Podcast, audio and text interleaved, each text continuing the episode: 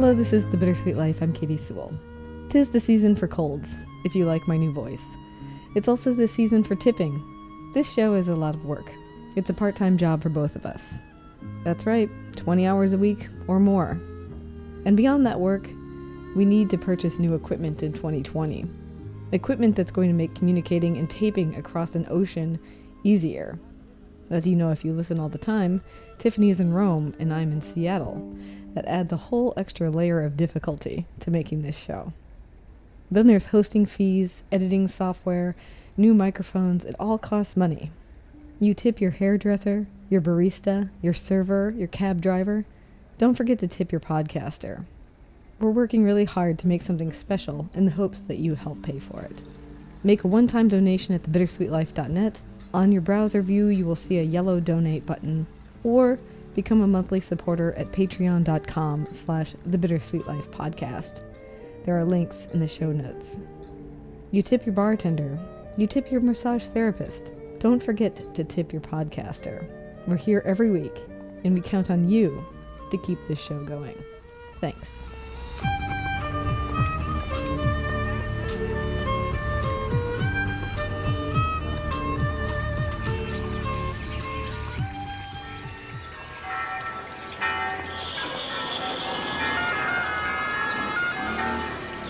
Welcome to Rome.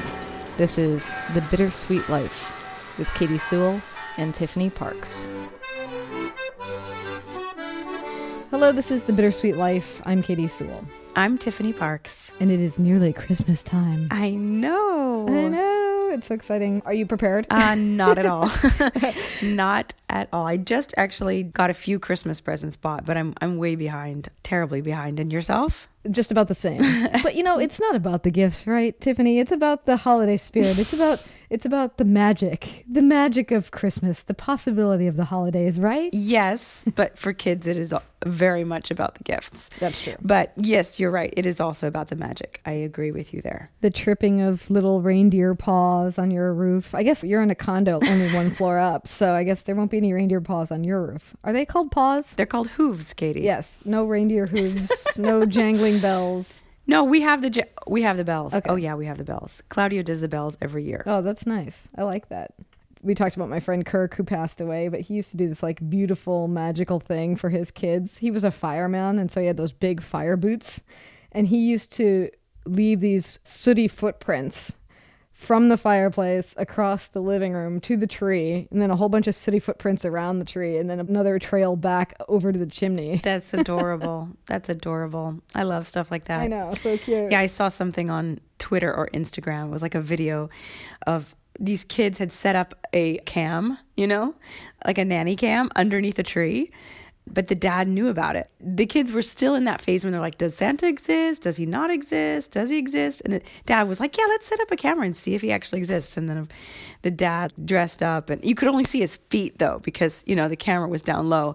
And he walks in, and, you know, he's got the suit on his feet, and he's got his boots, and he's moving the presents around. That's great. It's so cute. I love that. I love that. Don't you think that, for me at least, one of the things I miss about being a kid is that sort of sense of magical possibility that was often so present in the winter time. Mm. It's not like you didn't feel it in other times because your imagination is so vivid as a kid, but something about winter time mm. it really did feel like there was a magic in the air, like a crackle, like a a possibility. Do you know what I mean? Absolutely. And I was actually raised not believing in Santa. So it wasn't because of some visitor that was going to come by. But even still, this wonder and magic. And I don't know that it is just about the presents and stuff. So I don't know. I thought we could explore that a little today. I feel like I was definitely raised believing in Santa, but I don't have any recollection of when I stopped believing. There's no like switch that I have in my mind. So either I never believed or or sometimes I think I still believe in Santa to be honest. Ah. How so? I mean, I don't know. Sometimes I just think Santa's real. I just don't want to give up on that dream. Yeah, yeah.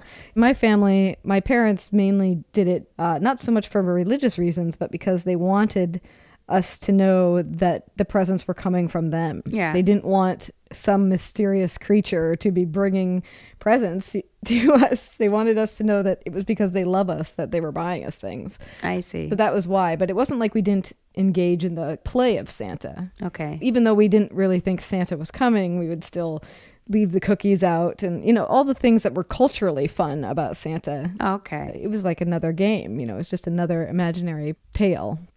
Now, that said, I do think that we humans have the possibility to spin a little magic from time to time and make these things feel like a possibility. I recently unearthed this old radio story I did, and I thought it would be kind of fun to listen back to of a big, huge escapade that I undertook to try to make something about the Christmas season a little bit more magical. Oh, that sounds good. Let's hear it. When I was an eighth grader, I was in shop class like all eighth graders were. And mid year, a new student transferred into my class. My big hulking shop class teacher pulls him up in front of the class and is like, Hey, listen for a second. This here's Jeremy, and I don't want anyone of you screwing around with him. You better be nice. I don't know how it is now, but at that point, when I was a kid, middle school was probably the coldest place on earth. Jeremy's just mortified, and everybody, of course, had no intention of being nice. One morning, while I'm eating my Rice Krispies and wheat toast, I'm reading Reader's Digest and I come across this story of an old woman who is baking cookies anonymously and leaving them on the doorstep of her lonely neighbor. And I thought of Jeremy. Except I thought of Jeremy on a very grandiose scale. I don't think I would have been satisfied just leaving cookies. I had to make a production of it. Christmas is three weeks away why not create a little magic? And why not make a little magic for somebody who doesn't know anybody? All the more reason to. Who would you possibly expect? Uh, so I enlisted the help of two people my friend Rachel and my teacher, Mrs. Carlsberg. Carlsberg helped with the logistics of everything, and Rachel helped with the follow through. We staked out the house like a couple of warriors, you know.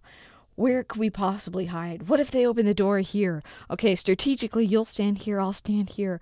Hmm, there's that big front picture window. They could obviously be looking out through that, and that would blow the entire thing. What if the curtains were open? So we dressed in long tan trench coats, matching, with these hats pulled down across our faces. So even if they did see us come up, besides the fact that there'd be two, like, short, miscellaneous sketchy looking detective type characters on the front porch. What could they possibly expect, right? So the first night we were so blessed though because the window shades were drawn and we left our package and we left a note we'd written. It said, Jeremy, we are so happy that you're here. Love Santa's helpers. We put it down on the mat. We rang the doorbell and we ran, you know, ran and jumped in the car and we're like, go, go, go, go, go. Like, you know, we're to be killed or something we continued to do this every single night, every night for three weeks at least. There was a reciprocation. Uh, one night when we went, there was a package on the front doorstep that said, To the Santa's helpers, what's up from Jeremy? Full of like candy and, and whatever else. I don't even remember. But I was so mortified that he would know that it was me because I said what's up to him all the time like all eighth graders don't say what's up, right? Did it affect him in any way? I guess I, I, I don't know that. Um, it seemed like it did. It seemed like because he didn't know exactly who was leaving the packages that he became more open to everybody, uh, a little bit more outgoing and a little bit more friendly that could have been his personality. That could have been the Santa's helpers. But either way, I kind of hope that the whole experience was just memorable and magical. We ended up going to the same college, and we were sitting talking, and I was just dying, just dying to to prod at it a bit, being like, "So, um, anything ever interesting happen to you around Christmas time? That kind of thing." um but I didn't. I really resisted. I really resisted. I wanted it to remain a secret. I really hope he's not listening. Oh my gosh. we kept it a secret for so long. Nobody tell Jeremy if you know him. Please, nobody. I love that, Katy. You know what I love the most about it? I've heard your voice on the radio a lot. yes. Um, this podcast and many of the radio shows that you've done. And I love this because you sound so excited as you tell this story. You sound so enthusiastic. It's something that I don't hear from you as much. Mm. So I, I'm actually like curious when you taped this and what it was for. Okay. I, I originally made it for the show Weekday, which is what I was the senior producer of when I was working for NPR. But the interesting thing about it is I was a relatively new on air personality at that time. And I had been having a lot of trouble reading copy because it's a learned skill. It's not easy to do. You have to get used to sounding like you're not reading. And I was not great at it yet. Remember uh, a few episodes ago when I think in the episode Listener, when I was talking about how when you're having trouble reading copy or you're trying to train to be on the radio, they tell you to pretend that you're talking to somebody. Mm-hmm. So that story sounds so much like I'm telling it to somebody, but I'm not. I'm alone in a room telling that story to somebody, to myself. That's crazy because it really does sound like you're sitting with a friend. Yeah. So it was like kind of a breakthrough. Interesting side note we played that as a part of, I forget what the bigger theme of the show was, but we played that on the air. And prior to this, the host and I had gotten in trouble for telling personal stories on the air. and uh, after we aired this story, my program director, who might listen to this show actually, to the Bittersweet Life, so hi, he called me into his office, very angry with me, and said, I warned you about telling personal stories, and if you do it again, you're fired. Yikes. And I was angry about that because I disagreed that personal stories didn't have a place on this show where we were inviting people to tell their personal stories. Like we were asking listeners to tell their own personal stories. Yeah, it wasn't like it was a news show. No, it was sometimes. It was sometimes, but in this one, it would have been like a Christmas storytelling program. So what was the harm? Anyway, so I get angry about this, and I think revealing part of your personality, especially at certain times, is what makes people really love the show that you're making. Yeah. So I called a nationwide show and I played it for them, sent it to them, and they agreed to air it. And they aired it that weekend and it was a show that aired on my station which meant not only did i tell my personal story on the air after i got warned that i would be fired i made sure it was told on the air again. Oh my gosh. Just, you are so brave. I would never have been able to do something like that well i figured i couldn't get in trouble if a national show wanted to play it you know it's out of my hands I suppose. Mm-hmm. Yeah, I suppose so. So that's a very unmagical background. And what happened? Um, nothing happened. You know, no, no big deal. They didn't care. All no, right, well, didn't hear it, didn't care. Who knows? And did you ever tell Jeremy? Well, no. Yes, I want to talk about that too. I'm still back on the story of the original airing. Did you ever tell another personal story and get?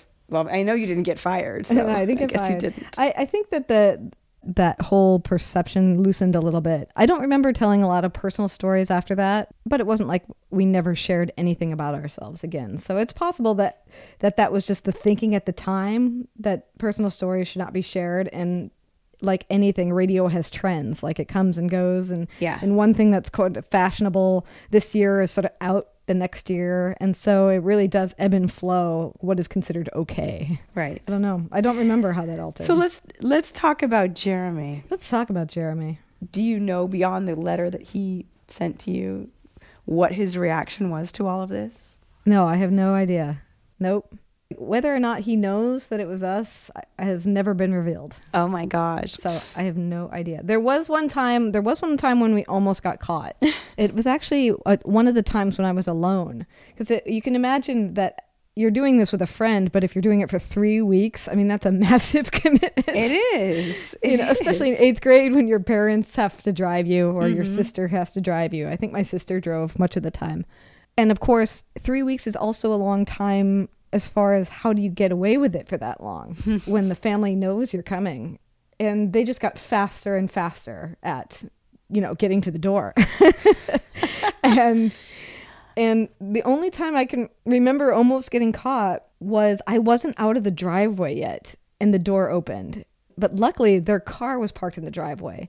And I just dropped to the ground and rolled underneath the car. Are you kidding me, Katy? no. Like, you are hardcore. I cannot even believe this. Mm-hmm. I mean, I do believe it because I know you. and I know you're the type of person who would do this. Like, where's this major commitment? This is going beyond just like a, okay, I'm going to be nice to this person. I'm going to like do a random act of kindness one time. Yeah. It's like, no, I'm in this for the long haul. Yeah, it was also complicated too because this is a person that I didn't really know. Yeah. And, and so if you have to get three weeks worth of gifts, little things. I mean, I'm an eighth grader. My budget was probably like a dollar a day, right? But you can't give them you know, chocolate M and M's every single night. It's gotta it's gotta change it up. The only one I remember, the only gift I remember giving, which I believe was the very first one, was an actual mini Christmas tree that had blinking lights on it. That's the only one I remember. Wow. You know what makes this even better? If anybody really wants to try this, years later, and believe me, you don't have to do it to like some kid in your school because most of you listening aren't in school anymore. I think it's almost better if you do this to a random stranger because then it is completely magical. There's no way that they can figure out that it was you. Yeah. No way. They can't. You don't exist in their world. And I remember one year I was house sitting in Bellevue, Washington, which is a suburb of Seattle. It's it's not really a suburb, it's a whole other city, but it's near Seattle. And I didn't spend a lot of time in Bellevue. Certainly never lived there. So I didn't know any of the neighbors. But it was Christmas time. And I would take the dog, I was house sitting out for a walk, watch the people in their front windows with their Christmas trees and their families and this and that. And every single night, there would be a woman sitting in the window reading a book, an older woman, just alone, quiet house. And I decided I'm going to leave something randomly for that woman.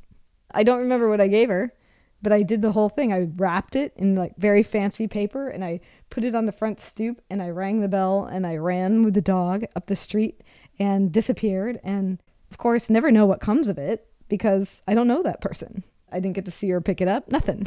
so it's just sort of a random. I remember you telling thing. me this. Yeah. And I was just thinking about it when you said it's really great to just do it to a random person who doesn't even know you.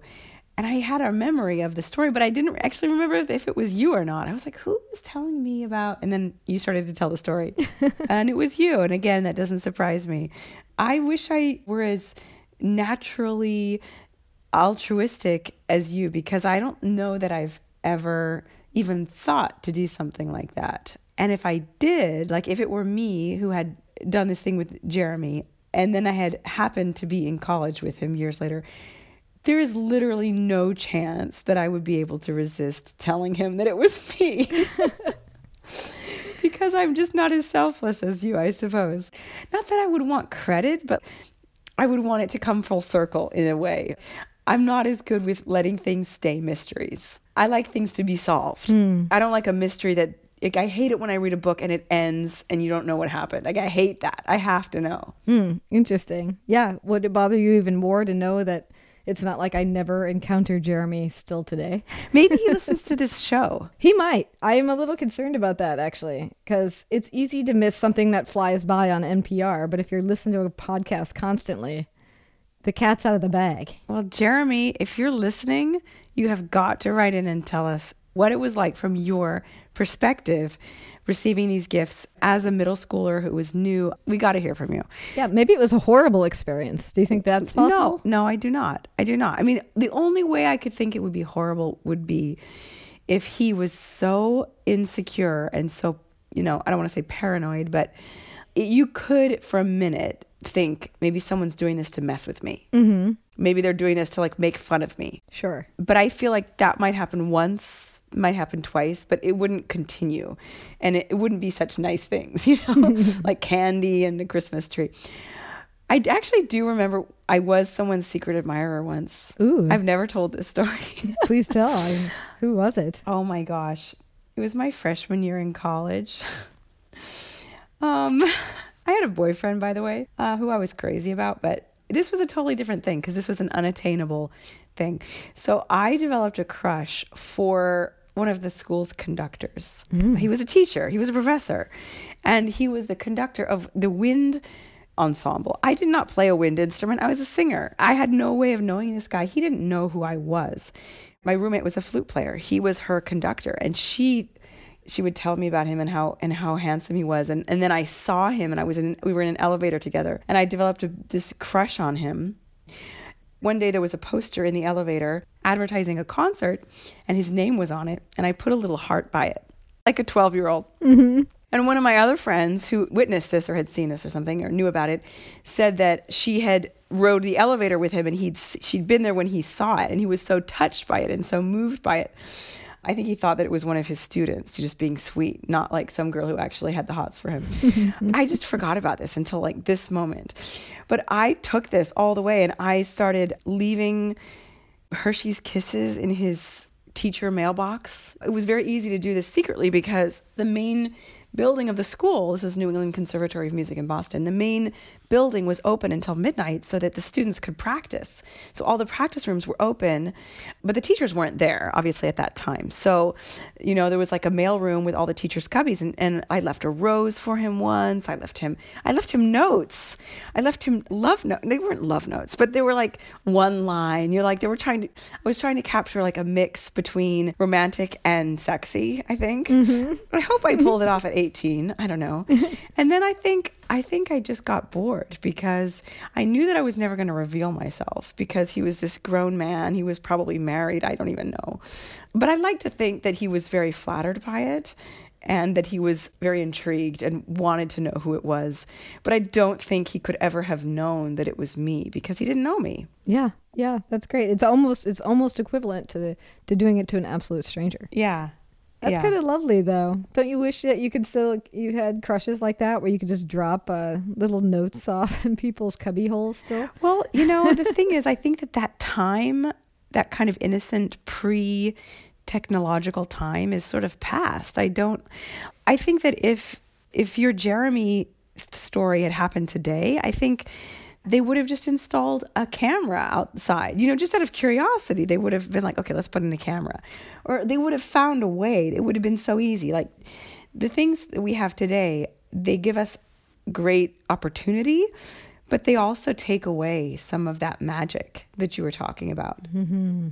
Yeah. I don't think an 18 year old today would think to leave notes in her crush's mailbox. I mean, it would be, you know, she would be stalking him online, right? like it would be different. And I think that that's one of those sad things. And it makes me happy that I grew up before all of that. It's funny actually when you said that, and this is not magical in any way. It's more creepy. But there was this one guy in my sophomore year dorm in college that I thought was pretty cute. And for whatever reason, me and my board roommate decided that we were going to just try to figure out as much as we could about him without ever saying anything to him. Yeah, that's creepy. That's creepy.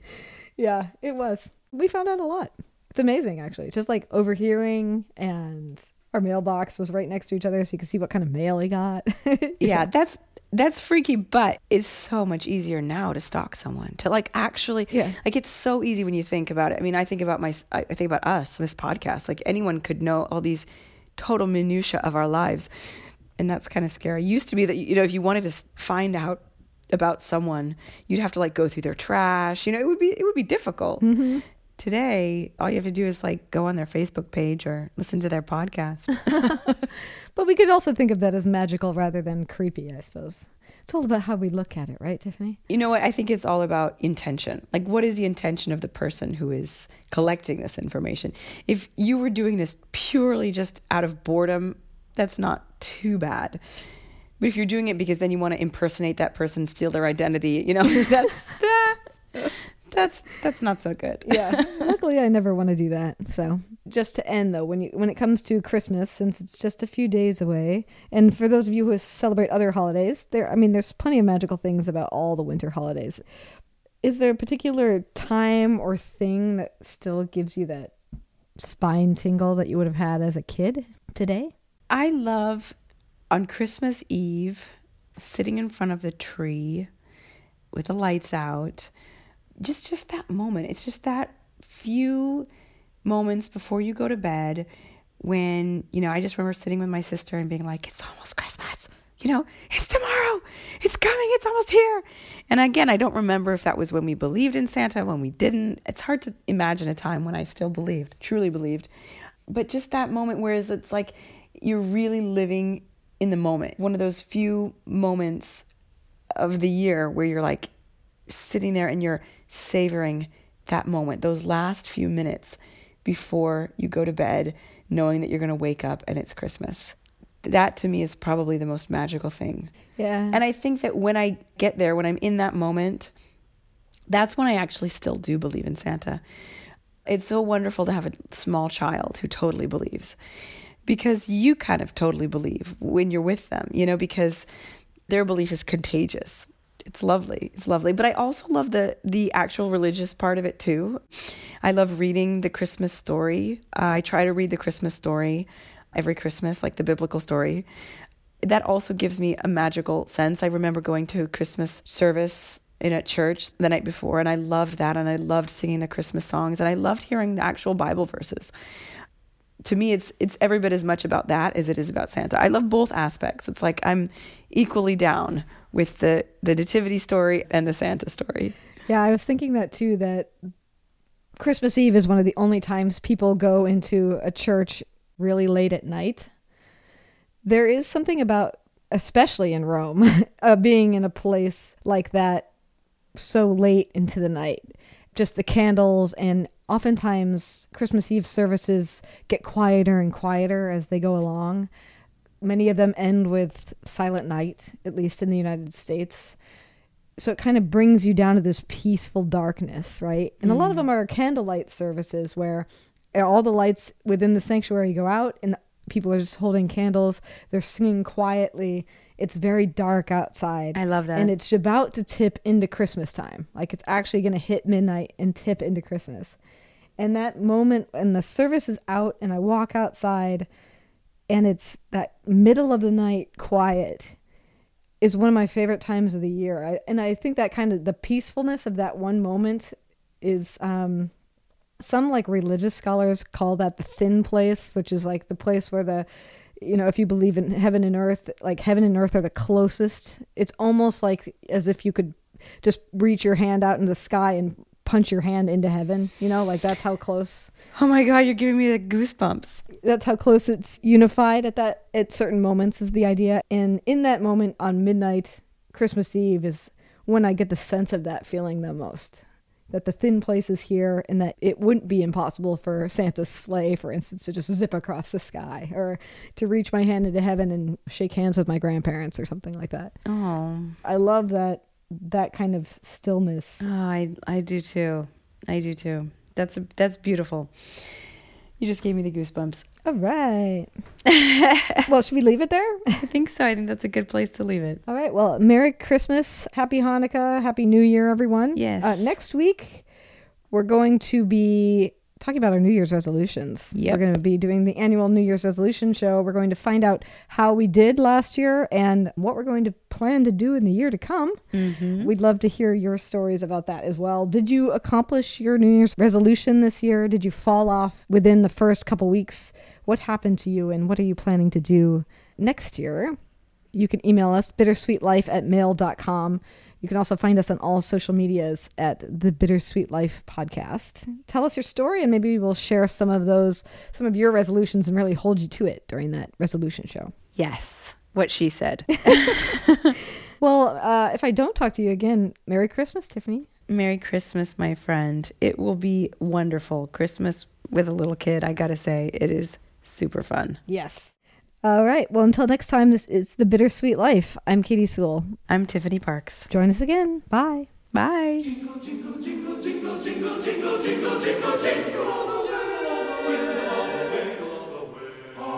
And a quick reminder don't forget to tip your podcaster. In 2020, we need to purchase new equipment to keep this show going. Software that will make communicating and recording between Italy and the United States easier. This show continues only with the support of the listeners who love it. There are links to our Patreon page in the show notes, or visit thebittersweetlife.net and donate through PayPal. Thank you for your support for helping keep this show going. Don't forget to tip your podcaster. And happy holidays.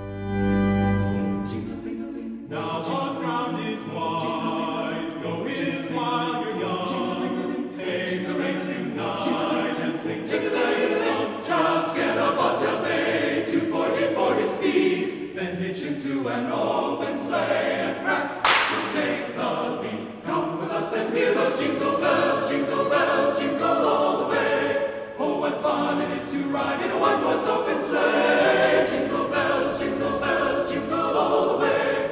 Oh, what fun it is to ride in a one horse open. Jingling, jingling, jingling, jingling, open sleigh. Hey!